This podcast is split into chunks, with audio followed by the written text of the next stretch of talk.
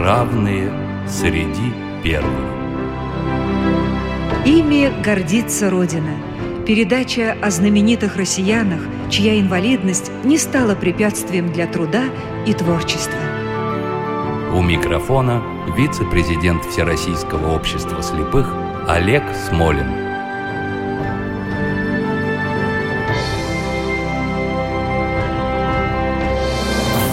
Здравствуйте! В наших программах мы вновь и вновь будем возвращаться, может быть, к главному событию нашей истории 20 века – Великой Отечественной войне.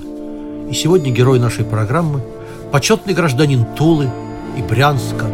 Его именем при жизни названы одна из улиц города Орла, переулок в столице Китая Пекине, улица в поселке Орловской области, Тульская школа. На здании железнодорожного лицея в городе Брянске в его честь установлена мемориальная доска.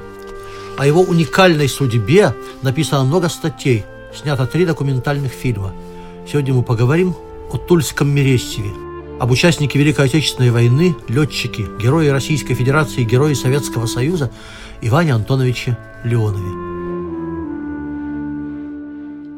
А гость нашей программы сегодня – заслуженный учитель Российской Федерации Лидия Владимировна Кузьмичева. Здравствуйте, уважаемая Лидия Владимировна. Здравствуйте, Олег Николаевич. Здравствуйте, дорогие радиослушатели. Мне очень приятно, что вот опять есть повод поговорить об удивительном человеке и рассказать о нем на всю Россию, напомнить. Кстати, он жив. Да, и дай ему Бог трижды здоровья. Ну, давайте начнем с детства. Как вообще получилось, что парень из простой семьи вырос в нашего героя. Вообще, с одной стороны, это удивительно, а с другой стороны, это типичная судьба. Для советского времени. Для советского времени. Родился он в деревне глухой, в Моговке. Представляете, такое название? Может быть, даже удивительное название, потому что Моговки, могет, как говорили да. в народе, может. Очень большой семье, 13 детей было. И в семилетнем возрасте он впервые над этой деревней увидел стальную птицу, самолет. Сам рассказывает, я фильм документальный о нем видел, называется «Одной правой». Так вот, он сам вспоминает о том, как бежал по земле, пытаясь нагнать эту стальную птицу. И, наверное, как он сам говорит, тогда и зародилась мечта стать летчиком. Однако путь до этого был еще впереди, потому что, закончив неполную среднюю школу, он поступил в железнодорожное ФЗУ и одновременно занимался в аэроклубе. ФЗО – это фабрично-заводское училище. Напоминаю Да-да-да. молодым слушателям. Но давала хорошую специальность и помогала выжить молодым парням из деревни в городскую среду попавшим. И вот, когда пришла пора призываться в армию, а это было перед войной в 1941 году, оказалось, что он лучший вот посетитель или как слушатель вот этого вот аэроклуба. И его поэтому направили служить в авиационную часть. Кстати, Иван Антонович, ровесник моего отца, и в 1941 году начинается его служба. С чего она начинается, Лидия Владимировна? Она началась прежде всего ну, в авиационном полку. Сначала они в Армавирском училище осваивали самолеты, а потом его, когда уже началась война, и как бы путь э, к самолетам ускорился, потому что нужны были пилоты, их полк, где он служил, отправили на восток, потому что предполагалось, что Япония вступит в войну. И вначале он служил там. И только потом, когда ясно, видимо, стало, что Япония не будет вступать в войну, их полк перебазировали уже, э, так сказать, в центральную Россию, на Западный фронт. И, собственно... И сразу на Курскую дугу. Да, собственно, вот э, его боевой путь и начался на Курской дуге, где дважды его сбивали. Что произошло 15 июля 43 года, с которого начинается новый отсчет времени в жизни Ивана Антоновича? Я немножечко э, забегу вперед, назад вернее, потому что вот он сказал, что меня дважды сбивали, и дважды виноват в этом я. Хотя, конечно, трудно говорить о его вине. Первый раз, когда был сбит его самолет, он говорил, что я боялся не погибнуть, а боялся, что упаду на территорию врага. Его вытащили э, сельские мальчишки, и выходила знахарка. И его отругали просто, но он продолжил службу.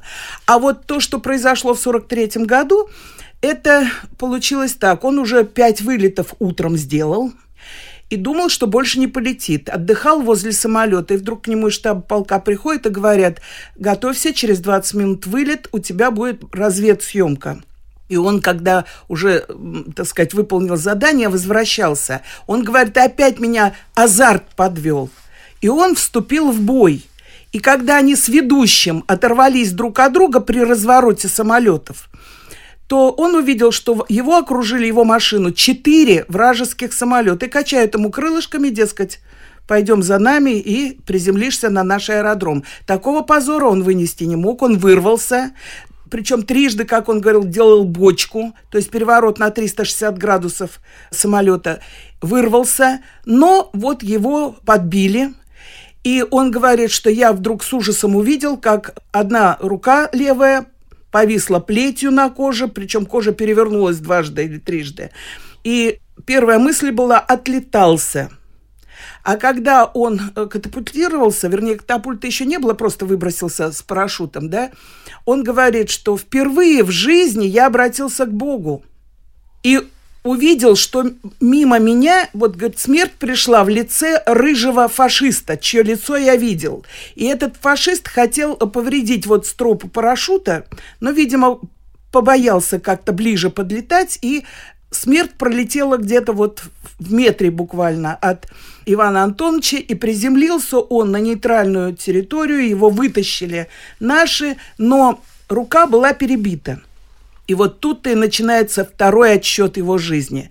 Его поместили э, в госпиталь, но в этом госпитале он был переполнен, этот госпиталь, и никак не могли вовремя сделать операцию. И тогда его сослуживцы просто погрузили его там на что можно и перевезли самолично, без э, приказа, в другой госпиталь, где Ивана прооперировали.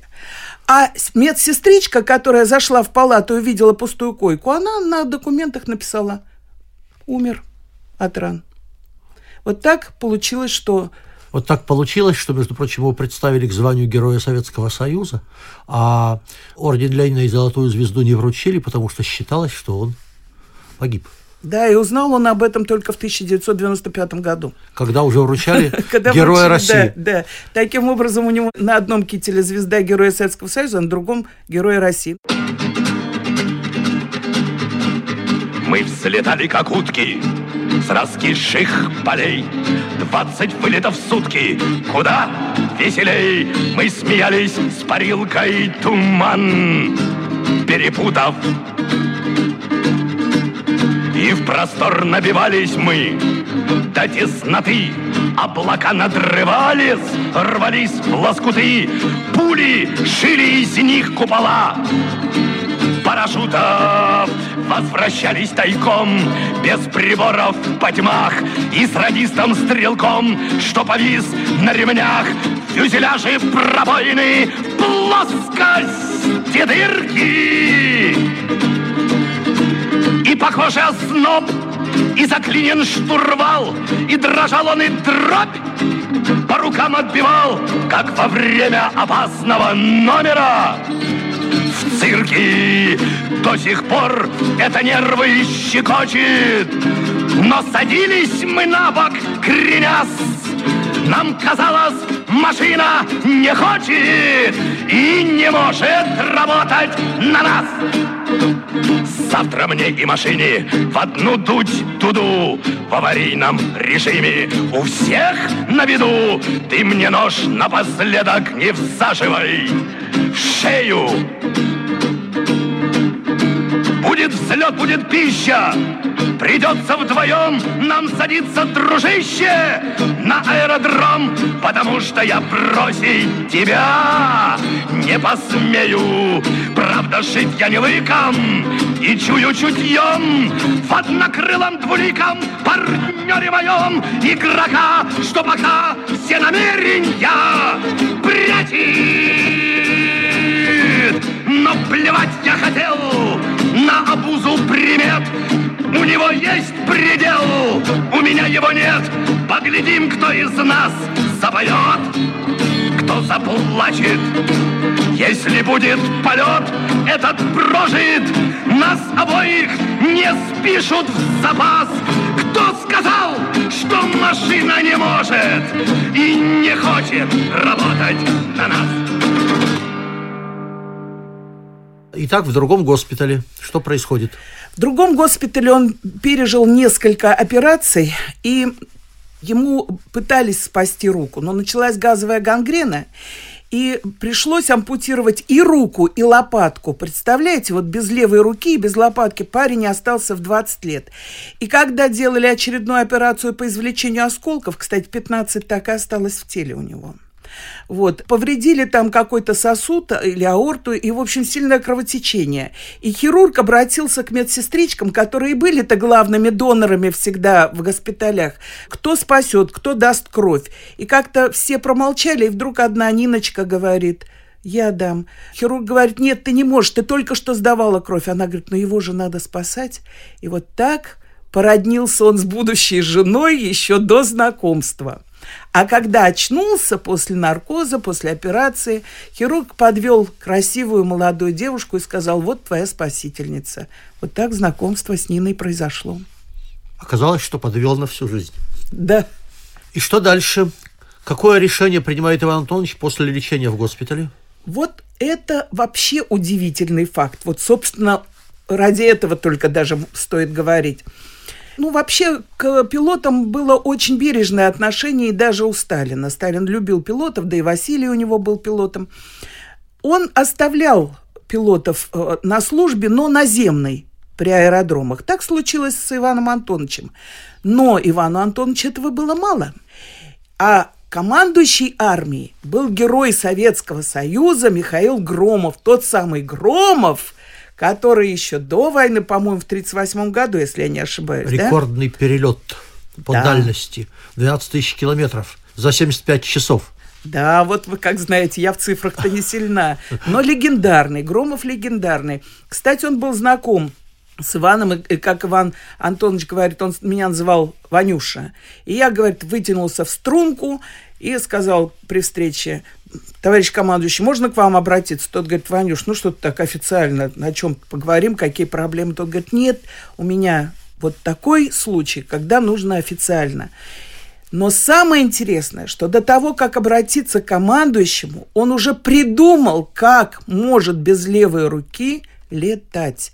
Это удивительно. Это еще и изобретатель. Он сначала думал, что ему поможет нога, но не очень хорошо получалось.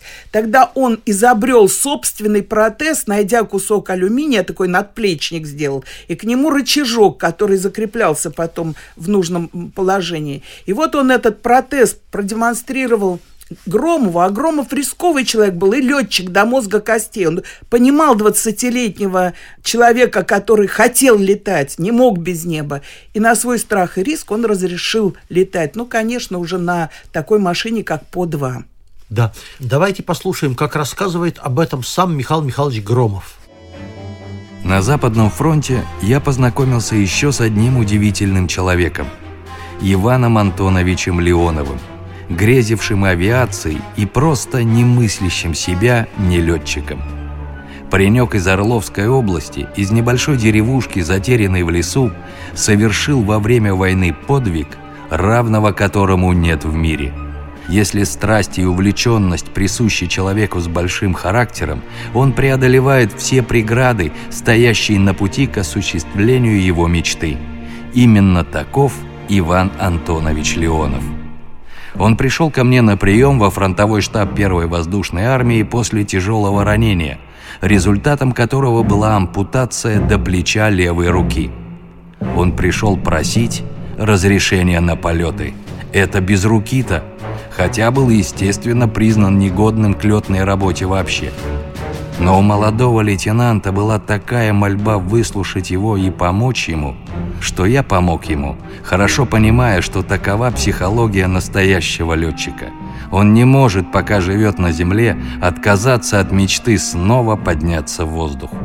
Тем более в то время, во время войны, когда все стремились внести свой посильный вклад в дело разгрома фашизма. Я спросил его, как он мыслит себе управление рычагом газа на самолете без руки. Он очень основательно объяснил мне, что придумал специальное приспособление – дюралевый протез на левое плечо. Достаточно было небольшого движения плеча, и протез перемещал рычаг управления газом на необходимую величину. Так Леонов решил трудную проблему управления самолетом летчиком с одной рукой. Леонов летал на По-2 в эскадрилье связи первой воздушной армии. Летал хорошо, выполнял все задания, как несложны они были. Получил еще одно боевое ранение в ногу, но вновь вернулся в строй. Вот что значит настоящий герой, настоящий летчик и мужчина. Давайте продолжим. И вернемся к тому, как получилось, что уже после звания Героя России Иван Антонович узнал, что ему еще во время войны должны были присвоить звание Героя Советского Союза. В 1995 году указом Ельцина было присвоено э, Леонову звание Героя России. А в дни празднования 50-летия Победы он встречается со своим сослуживцем, который был его командиром.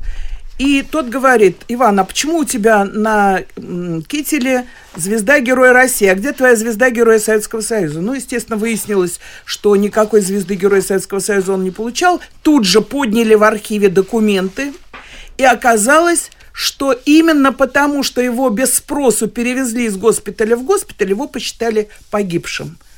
И вот только тогда ему вручили и звезду Героя Советского Союза. А давайте теперь расскажем, на мой взгляд, не менее удивительную историю о том, как сложилась послевоенная жизнь Ивана Антоновича потрясающе сложилась. Этот человек такой силы воли. Ведь когда он летал на По-2, его же еще раз ранили. Его ранили в ногу. И только после этого, где-то в районе Кенигсберга, он уже перешел на наземную службу на аэродроме. И в 1946 году, если я не ошибаюсь, по-моему, его демобилизовали полностью. И после этого он, во-первых, он заядлый автолюбитель. Он участвовал в гонках автомобильных. Во-вторых, самое... С одной такое, рукой, повторяю. Да, с одной рукой, без левой руки. Во-вторых, он научился играть на аккордеоне и баяне одной рукой. Причем уже это после 70 лет. Да. Так после 70 лет он английский выучил, чтобы с внучкой беседовать, которая учила английский язык. Но самое главное, конечно, то, что они с женой, помимо своих двух дочерей, они воспитали пять приемных детей.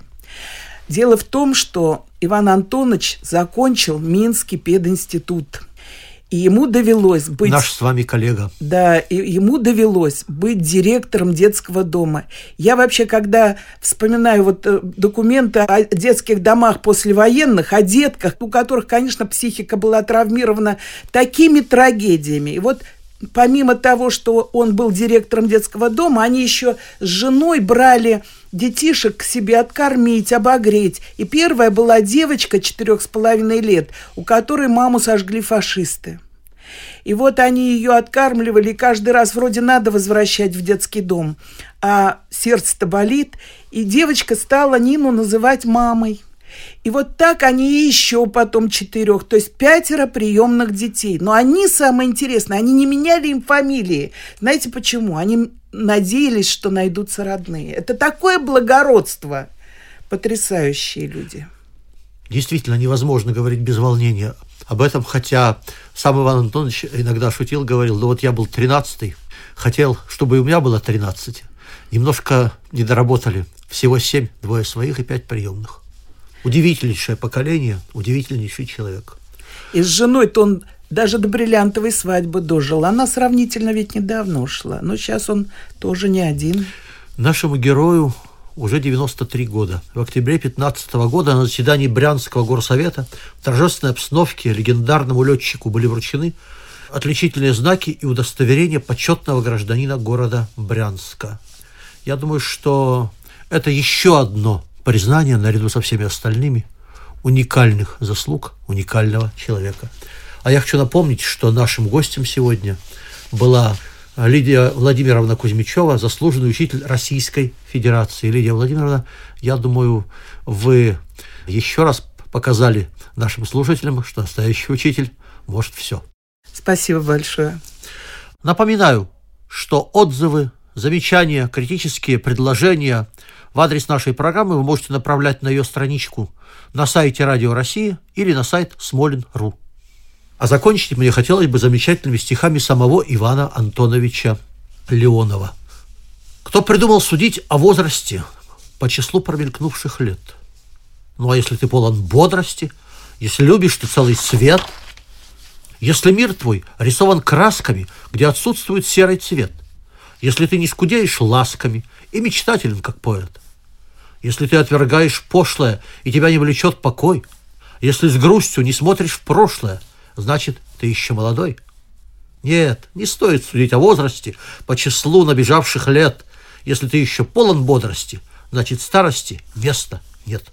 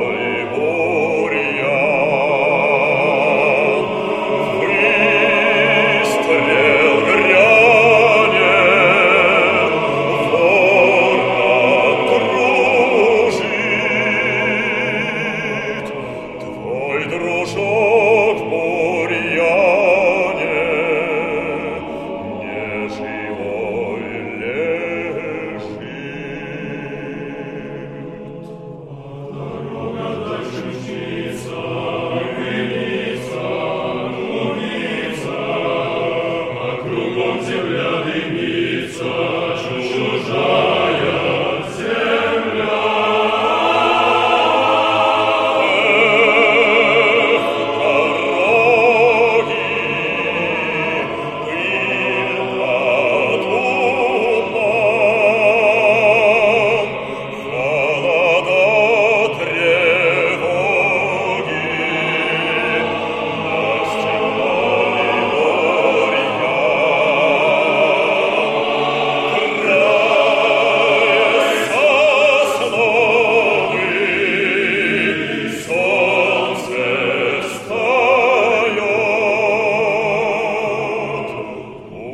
It's all